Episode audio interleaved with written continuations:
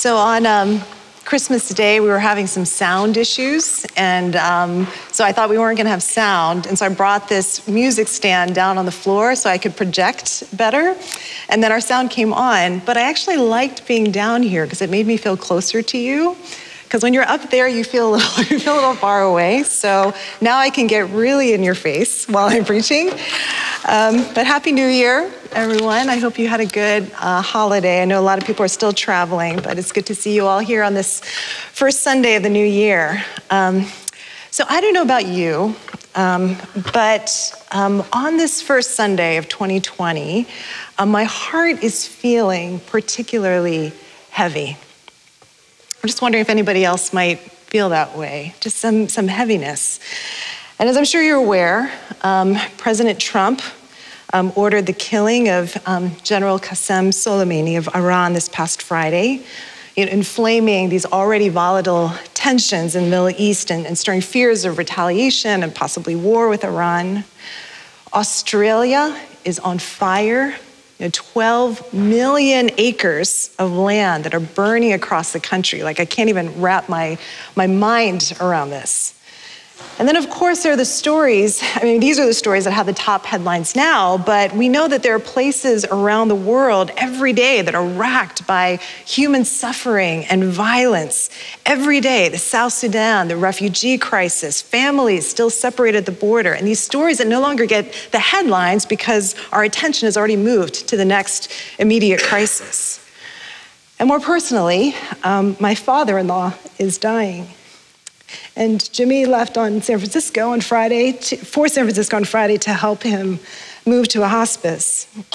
And um, that's hard for the family. Um, I know there are many of you um, who are in similar positions. You're carrying heavy things into the new year, and maybe it's similar to our family. You're caring for a loved one who's in decline or struggling. Maybe there's financial difficulties that you're facing, there's uncertainty about the future. Uh, maybe on the surface, everything is, is actually really great, um, and yet there's this constant feeling of just anxiety or loneliness or depression, and you can't shake it. You know, we have many ways that we deal with what's unfolding in the world and in our lives. So some of us, we take it to social media, and we just let it all out there, you know, or we take it to the streets. You know, some of us go into denial um, about what's going on, and we shut down emotionally. Like yesterday, I went shopping. And I watched Little Women, which is a great movie, by the way. You should all go see it. And I sat at a bar by myself and I drowned my sorrows in a bowl of ramen. And so, you know, today we are observing what, what the church calls the Feast of the Epiphany. It's actually technically tomorrow, but we're observing it today. And the word epiphany, it means to reveal, to manifest, to illuminate. And on the Feast of the Epiphany, the church celebrates how God has revealed God's self and made his glory manifest to the world through Jesus. And so we always tell the story on this day about the Magi. Sometimes they're called wise men. And they were a combination of scholar and royal priestly astrologers who were sought out by kings for their wisdom. So we always tell the story on Epiphany. And, and the reason why we tell the story is because they were the first Gentiles to learn, or, or to whom it was revealed, that Jesus was the Messiah, the King of the Jews. And so, one thing that I love about the church calendar is that no matter what's happening in our world or what's happening in our personal lives, it's always the same every year, in and out. It's centered on the story of God in Christ, and it orients us to and helps us inhabit that larger story that our small little stories are, are swept up in. So we started with that hopeful longing and expectation of Advent, where we're just longing and waiting for the coming of Christ into our world. And then we move into the 12 days of Christmas, where we're celebrating the incarnation of Jesus, the Word made flesh and dwelt among us. And now we move into this season of Epiphany. It's going to lead us all the way up into Lent and how this glory is revealed in Jesus to the nations. And I'm always struck at how both how dissonant the church calendar can feel and also how timely it can feel depending on what's happening um, at any given moment. So it didn't escape my attention as I read this story this past week um, and weekend that these wise men historically have been thought to be from ancient Persia, which is modern day Iran. And how dissonant it feels that President Trump ordered this drone strike to kill one of the leaders in modern day Persia, right alongside this beautiful story of these Persian wise men following the star to seek the king of the Jews. It's like human kings and divine kings side by side in these stories that shape our lives. So, in our gospel reading for today, we have the human king, King Herod. And we know both from scripture and also from historical sources that King Herod was this cold, calculating, ruthless political operator. So he wanted power, he wanted control. And when the Magi came to King Herod and they're inquiring about the king of the Jews and where they can find him, the text says that he was frightened. And so he did what actually all of us do when we're afraid and we don't want to give up control we hustle. What I mean by that is that we attempt to manipulate the circumstances to bend the universe towards our will. So look at all these action verbs that are applied to Herod. It says that immediately he called together the chief priests. He inquired of them where the Messiah was. He called for the wise men and learned from them when the star appeared. You know, he sent them to Bethlehem to search diligently for the child. He starts tweeting. You know, the man is hustling. Why? It's because he's afraid. He's afraid. He rules and is controlled by fear. And in the second half that we didn't read today of Matthew 2, once he learns that the wise men have left without telling him where to find Jesus, he orders all the boys under the age of two to be killed just so he can ensure that he can stay in power. Fear and violence are always connected. And human history is no stranger to insecure, cowardly, morally bankrupt men in power who rule by fear. And thousands of people are impacted by their actions. You know, how different is the other king in this passage? You know, the true king. So when Herod asked the chief priests and scribes about where the Messiah is to be born, they turned to the prophet Isaiah who said, And you, Bethlehem, in the land of Judah, are by no means least among the rulers of Judah, for from you shall come a ruler who is to shepherd my people Israel. I mean, can you imagine what our world would be like if our rulers were more like shepherds, you know, who care for their sheep? Who lead them and guide them, like that beautiful picture of the Lord as our shepherd in Psalm 23, who leads us to green pastures and still waters so that the people that they lead can live and flourish in, in peace and freedom. Like, what a contrast King Herod, who's got all the trappings of worldly power and military might to force people to bow down to him and with one word command a mass killing, much like the rulers of our day, and then this vulnerable child in Bethlehem. And how the, the wise men followed the star all the way till it led them to Jesus, who is called the morning star in the book of Revelation. And Matthew says, when they saw the star had stopped, they were overwhelmed with joy, not fear, but joy. And they knelt down and paid him homage, opening their treasure chests, and they offered him gifts of gold and frankincense and myrrh. And the Anglican um, bishop and New Testament scholar N.T. Wright talks about how when this child grows to be a man, different gifts will be given to him as the king of the Jews. A crown, but one made of thorns, and his throne, a cross. And at that moment, when he breathed his last breath for the sins of the world, for the world that he loved, instead of a bright star, the gospel writers tell us, that there was this unearthly darkness and a Gentile soldier saying, Truly, this was the Son of God.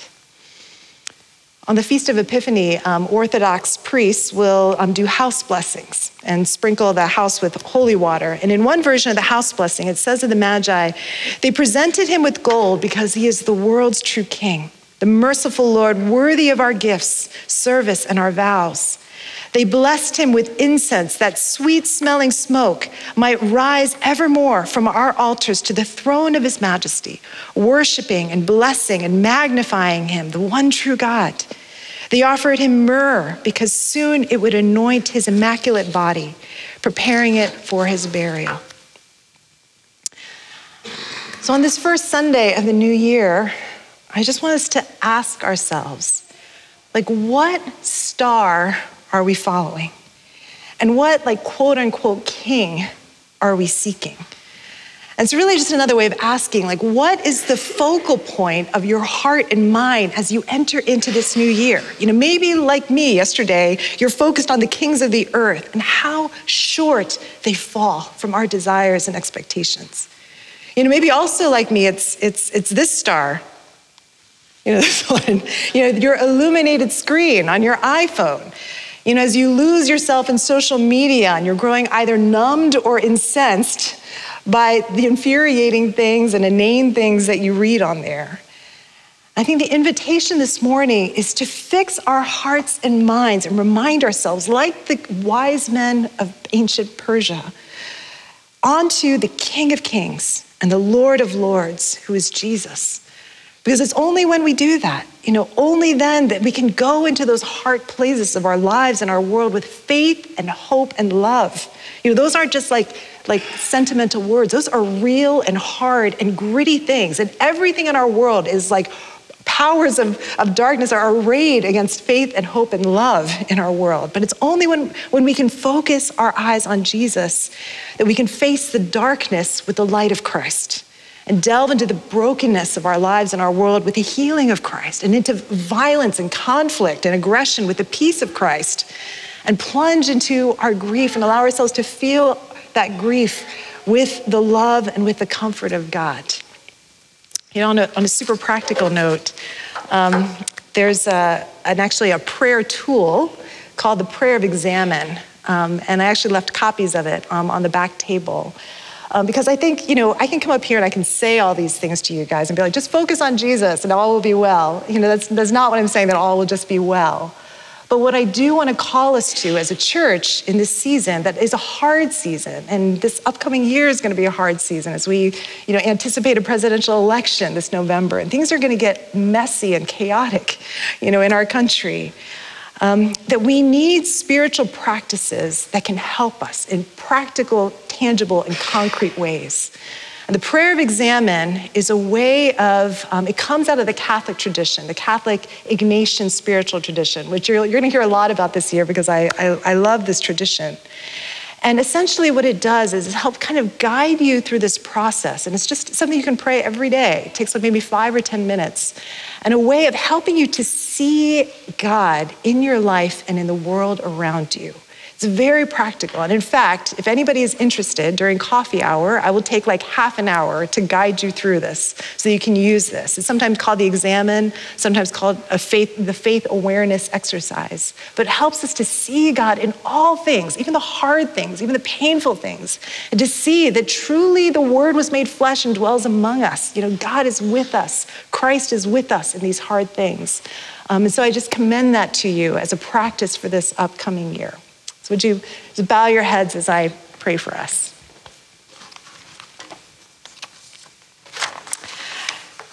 God, we um, just do come before you with whether it's the heavy things in our hearts or whatever it is that we carry into worship today and into this new year. And like the wise men of old um, who brought their treasures, it says they opened up their treasures before you. We open up our hearts to you. God, knowing that your glory shines there, that you are present there, that you are with us there. And we pray, God, that as we see these things unfolding in our world, as we see things unfolding in our lives, God, would you fill our hearts with faith and with hope and with love, with courage, God, to be the light that shines in the darkness of our world. Lord, would your light shine through us? And as this prayer that we prayed earlier in the service today says that by the leading of the star, you manifested your only Son to the peoples of the earth. Lead us, who know you now by faith, to your presence, where we may see your glory face to face through Jesus Christ our Lord, who lives and reigns with you and the Holy Spirit, one God, now and forever. Amen. Would you please stand with me as we affirm our faith in the words of the Nicene Creed?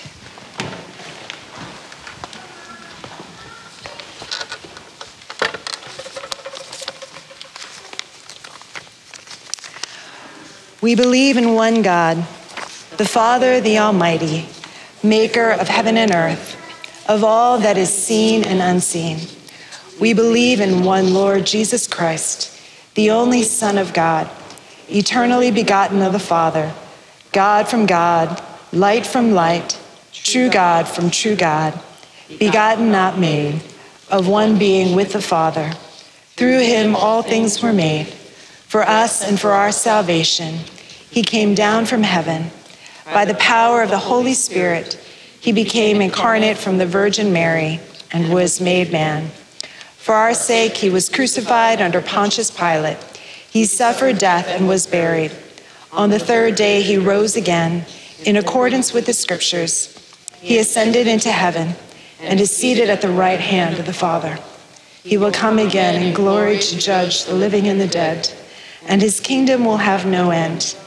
We believe in the Holy Spirit, the Lord, the giver of life, who proceeds from the Father and the Son. With the Father and the Son, he is glorified and glorified. He has spoken through the prophets. We believe in one holy Catholic and Apostolic Church. We acknowledge one baptism for the forgiveness of sins. We look for the resurrection of the dead and the life to come. Amen.